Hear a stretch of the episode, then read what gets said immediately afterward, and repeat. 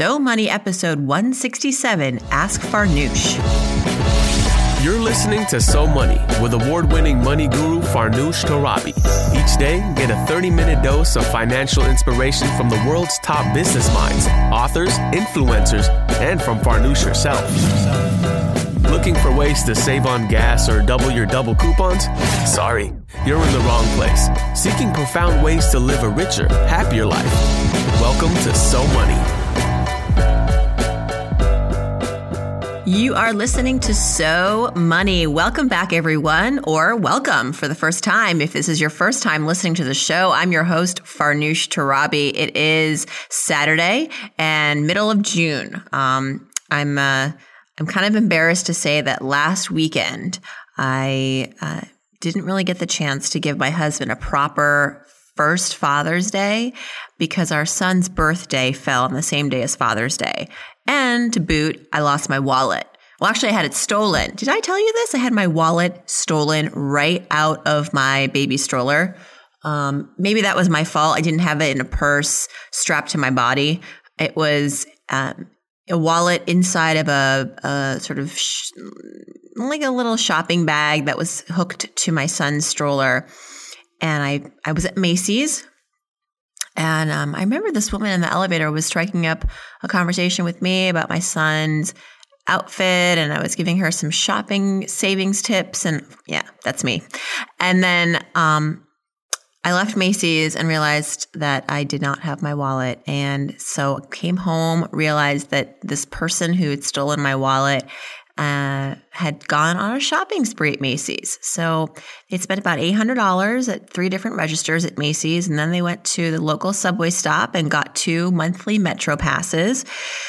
Yeah, so this was uh, quite the evening for me. At this point, it was five thirty when I realized this. So I'm quickly trying to cancel all my credit cards, um, disputing these charges. Fortunately, they had done these charges on my Amex on my American Express cards. And, uh, you know, with any credit card, there's zero liability when it's fraud. And so that's good. But I also felt that I should go to the police department because this person was a thief and needed to be reported. And so I went, to, and I thought also because it happened most likely at Macy's that there are cameras and they could maybe catch this person. I was pretty convinced I was never going to see my wallet again, but I just thought it would be important from a justice standpoint to get this person on the record. Uh, hopefully the police would be able to track him or her down. And more importantly, you know, while I did do a credit monitoring immediately on my credit, so that works for about 90 days, maybe it's 60 days. Uh, after that, there's no saying that this person could go and try to open up a credit card in my name. Uh, and it wouldn't be alerted to me unless I sign up for some sort of credit mon- ongoing credit monitoring. Um, and I didn't want to freeze my credit cards. Uh, I didn't want to freeze my credit, I should say. So long story short, um, and so have so the point is having. can you tell it's been a long week? The point is that having a, uh, a police record is important because if in the future this person goes and tries to steal your identity, you have a record saying that you actually had this happen to you. You had this, you know, you had fraud, you had a, a, a um, your wallet stolen, and there's a police record, and so it's it's just added protection and added evidence for you in the event that you need to prove your case that you know you did not actually open this credit card or take out this loan.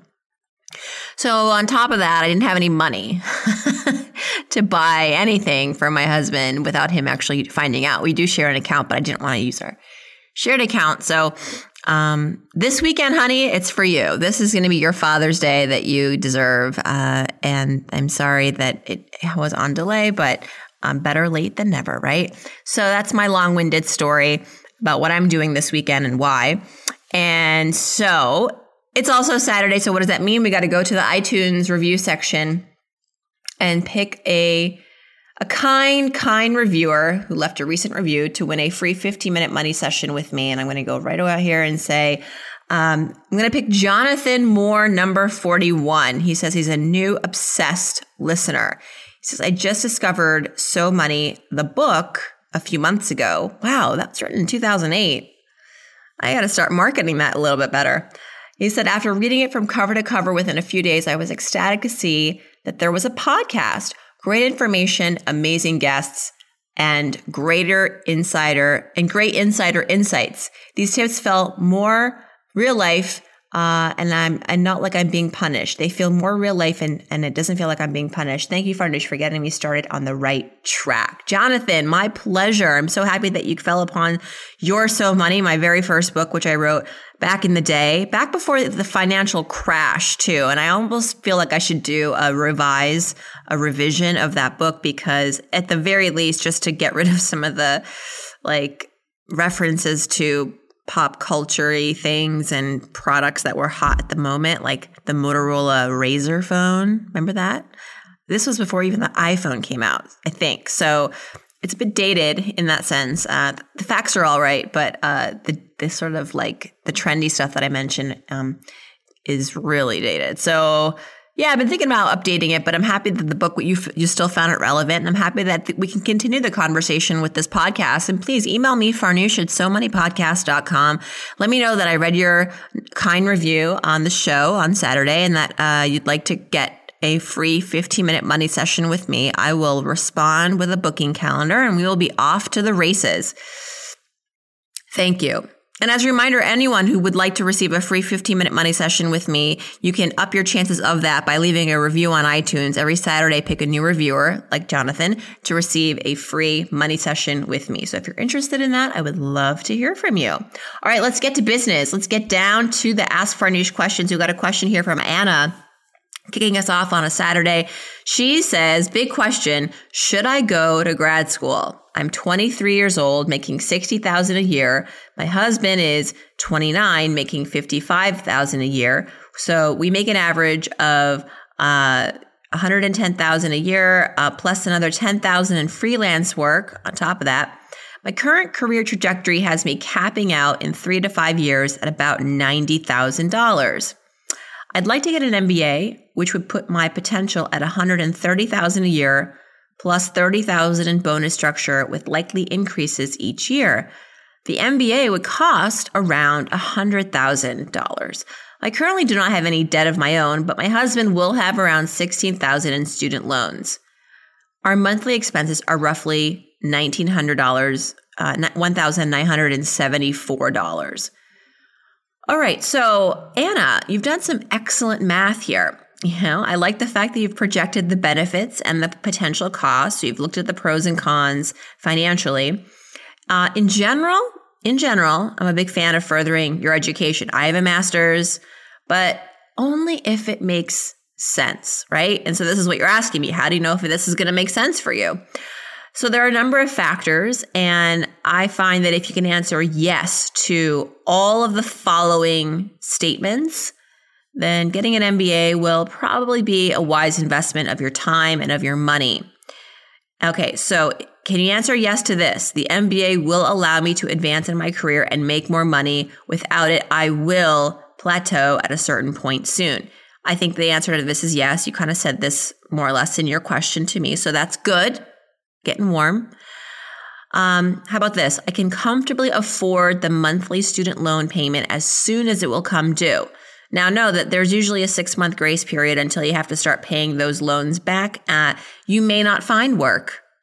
It's possible. We might hit another recession. You might not find work within that six month period. Will you be able to make those student loans current and will you be able to make those student loans on t- payments on time regardless of your current of your of your job situation at that point you know it's hard to predict but the good news here is you have another person in the relationship you have your husband who's making money um, so this is a conversation to have with him if i don't have a, a steady job or if i'm not making as much as i'd like will we be okay so maybe it's a matter of saving some money putting some money aside for those first six months of pay- student loan payments that are going to be due and just knowing that you'll have that. So give yourself pretty much a year to find a good job. So if you can answer yes to that, it's also a plus. Uh, can you answer yes to this? The MBA will be from a top school that has a strong history of helping graduates land great jobs. This is important. If you're going to spend $100,000 on an MBA, and I would rather you wouldn't, and I'll talk a little bit more about that in a second, then I would prefer to see that you give that money to a school with an excellent reputation and a strong alumni network in your in your radius in your area. Um, the only exception here, I would say, is that if you get a full ride, and I That's actually what I'm hoping you'll get, um, or maybe some uh, some substantial grant money or aid from a school. And if that's the case, and if it's from a second tier school, fine. Um, you know, getting a free MBA from a good school is a okay in my book, and I think in most people's book. Uh, so if you can answer yes to that, excellent. Um, and so as you make your decision, I think that what I want you to consider is not to necessarily quit your job right away and spend $100,000 and get immediately into $100,000 worth of debt. That's like the worst case scenario in my mind. Uh, better yet, maybe you work part time and continue to bring in an, bring in an income so that whatever loans you take out, they won't be as daunting to pay off. You won't have to take as much out because you'll be making money. Or maybe you can um, somehow work it with your current employer that they will subsidize some of your MBA. Some employers do that. Check out check out HR, see if they have any kind of graduate program subsidy or assistance. And definitely apply for free money. Just because you're going to graduate school doesn't mean that scholarships are uh, no longer applicable. There are a lot of scholarships for students who are interested in furthering their education, graduate school, MBA, law school. And so sites like fastweb.com, scholarships.com, all free resources that can give you access to scholarship applications based on the criteria that you meet. And so, and, and one last thing, ask all the schools. I did this when I went applying to Columbia for journalism school. I asked all I asked Columbia and I asked all the other schools that I applied to for any it, you know applications to grants, scholarships, work study, everything that they provide directly to students. Uh, sometimes this isn't advertised on their websites. You have to call the admissions office and, and they will be able to help you with that. So really think a little bit more about this in terms of affordability, getting the most bang for your buck. I think, yes, an MBA in many careers is vital to be able to advance, but you don't want to do it to your detriment either. You don't want to get the degree, but then be saddled with all this debt um, and, and not have the great job prospects as a result. Uh, you want to make sure you're going to a good school, a great school, that you're being smart about how you're investing the money, and that you're really talking to your husband about the what ifs. What if I don't get a job in the first six months or the first nine months, at least a job that would comfortably be able to help me pay off these student loans with my salary alone. So a little bit more critical thinking, although you've done a lot of the base work here, doing the pro and con analysis. And so that's great. I think you can definitely, you can handle this. Um, and let me know what you decide. I'd love to hear more about, you know, the next steps that you've taken. Good luck. Maggie. Hey, Maggie. She says, I've uh, been following your advice since You're So Money was first published. Thank you. And she says, Thank you to me. Um, my question is I have some mutual fund accounts with about $12,000 saved. I also have my TSP and a Roth IRA. TSP, folks, is a thrift saving plan that's often given to federal employees. It's sort of like a 401k. She says, I was wondering if I should withdraw from the mutual funds over the next few years to max out the Roth. Thanks, Maggie. Hey, Maggie. Well, you know, I love a Roth IRA. I love me a Roth IRA. Uh, the, you know, I would say find out two things first. The one is, uh, you want to figure out the tax consequences of cashing out those mutual mutual funds. And so if you've made some gains in the funds, you may face capital gains tax. If you've only had these mutual funds for less than a year, you may face what's known as a short term capital gains tax, which is actually a lot higher than a long term capital gains tax. So, just a sidebar here for a moment. The IRS says that if you hold your assets for longer than a year, then you can benefit from a reduced tax rate on your profits. And for 2015, the long term capital gains tax rates were, are anywhere from 0 to 20% for most taxpayers. It's 0, 15, or 20%. If you're ordinarily taxed at less than 15%, then you might actually qualify for a 0% long term capital gains rate, in which case withdrawing from mutual funds would be tax free.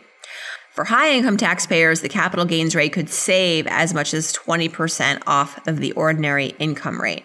And most people in this country are somewhere in the middle, right? So they're going to probably pay a 15% long term capital gains tax on any withdrawals from, say, a mutual fund that they have. So, going back to your question about whether to withdraw, you may have to pay a tax. Are you okay with that? It could be 15%. So you lose 15% of $12,000, which is about 1800 bucks. And you know what? In the grand scheme of everything, this may not be a hard hit because your plan is then to invest that money into a Roth IRA, which, as we know, offers you the benefit of a tax free stream of income in retirement. And then the other advantage of being in a Roth is that you can invest that money in a variety of funds, not just that one mutual fund that your money is in currently, but you could spread it across various funds. Hopefully, very low fee index funds, which will save you a lot more money in the long run. So I would say, I mean, again, I'm not a financial advisor. And so I would say this sounds to me like a generally good idea. You take the money out of your mutual funds, you pay the tax, then you dump it into a Roth IRA over several years, perhaps, because um, you can't you can't put twelve thousand dollars in a Roth IRA in one year. You, I think the maximum is fifty five hundred or six thousand this year. So over two years, you could probably do it. I would say go for it if you if if, if you want because I think what what really is also the other advantage the Roth IRA is going to give you an going to give you access to a, a many more varieties of investments which could be in the long run more beneficial to you and your money. Good question, smart question. Alan says, Hey, Farnoosh, I love your podcast. I only recently discovered it, so I'm trying to listen to three to four episodes a day to catch up. I know, sorry, it's a lot. He says, I was wondering if there was any place we could go to get an overview of some of the more foundational tips you provide, such as save and invest at least 10% of your income, keep the cost of rent or housing to no more than 25 to 30% of take home pay, pay off your mortgage as soon as possible, watch out for hidden fees associated with brokers, etc. Your work is very important, and I hope you continue to put out great content. Thank you, Alan. Well, We've been talking about my book for a little bit of the show. And so my first book is called You're So Money, Live Rich Even When You're Not. And in there, you can get at your local library. You can buy for pretty cheap on Amazon if you buy it used, uh, or you can buy a fresh brand new book. It's up to you. But um, there's options now. And so there you can find a lot of what I preach. You know, that's kind of the foundational, the foundational uh, book for my work. It's got all the principles that I that I care about, about money. And I would also suggest my second book, which is called Psych Yourself Rich, which is less about the tactical stuff and less about, you know, the, the, numbers and the budgets and getting out of debt. And it's, but it's all about the psychology of money, the behavioral steps that we should take to reach financial prosperity, the good habits that help people achieve financial well-being. So those two books combined, I think can offer you a really good base and then just keep listening to the podcast and write into me if you've got questions. Let's keep this conversation going. All right, last question. We've got Edmund here. He says, Hey, Farnoosh, thank you for all the help you do for people. My question is I have $300,000 in equity in my home and I'm trying to borrow 15000 from the bank. But because of my bankruptcy six years ago, the bank denied to lend me the money. Are there any other options so I can borrow this money? Sure. Well, you know, tough, tough. Yeah, right, Edmund. I mean, going uh, to a bank and asking for a loan with a bankruptcy on your uh, credit report is going to work against you. And bankruptcies tend to stay on our credit reports for up to 10 years. So potentially another four years where you're going to have to deal with this staying on your credit report. It's tough. No one may be willing to lend you the money because of this, as far as banks go. Maybe a sister or a brother or a friend or a family member will give you money. I wouldn't necessarily go there though. It's tough, right? Asking loved ones for money. It's just never a good situation. I would say if this is the only bank you've reached out to, maybe it's worth reaching out to a few more banks. Um, maybe try a smaller bank like a credit union. Uh, I don't know. Just put out a, a, some more feelers and see what happens. I would also say, you know, it's tough. I mean, the bankruptcy is going to be a really big barrier but uh, you might want to apply for a credit card that has a very low interest rate, maybe a 0% APR for the first 12 months. Again, this is only going to likely go to the people who have the, the best credit scores. So if you don't have good credit, this may not also may not be an option. Uh, last, I would say, and this might actually be a winner here. Go to a peer-to-peer lending website like prosper.com there's also lendingclub.com. You can go there. Uh, these are peer to peer loan marketplaces. So individuals lending to individuals. And so they cut out the middleman, they cut out the, the financial institution. And, you know, I would even suggest listening to So Money episode 115. I interview Simon Cunningham, who is an expert on peer to peer lending, and he has some pretty good insights as to how it works. But based on how much you need, what the loan's for, and your general credit rating, you could probably get some offers from investors willing to lend you money at a particular rate, often better than what a traditional bank may offer. Now, you, because of your bankruptcy, might face a higher than average interest rate than what the sites are advertising. Um, but if you're not getting any loans from banks, this is maybe a better better than nothing, perhaps for you. Um, and I would say if this isn't urgent, if you know fifteen thousand dollars is a lot, but it's not that much if you can save for it over the course of a year or two. And if you don't need this money right away, this isn't urgent. I would rather see you work to get this money saved on your own to pay for whatever it is you need to have paid. Um, you know, I just worry about getting into debt. Um, and ho- hopefully it's for a good reason. You know, maybe this is a home renovation project. It will pay off when you sell the home. Um, but that would be what I would suggest uh, off the top of my head. So good luck. And again, let me know how things turn out for you.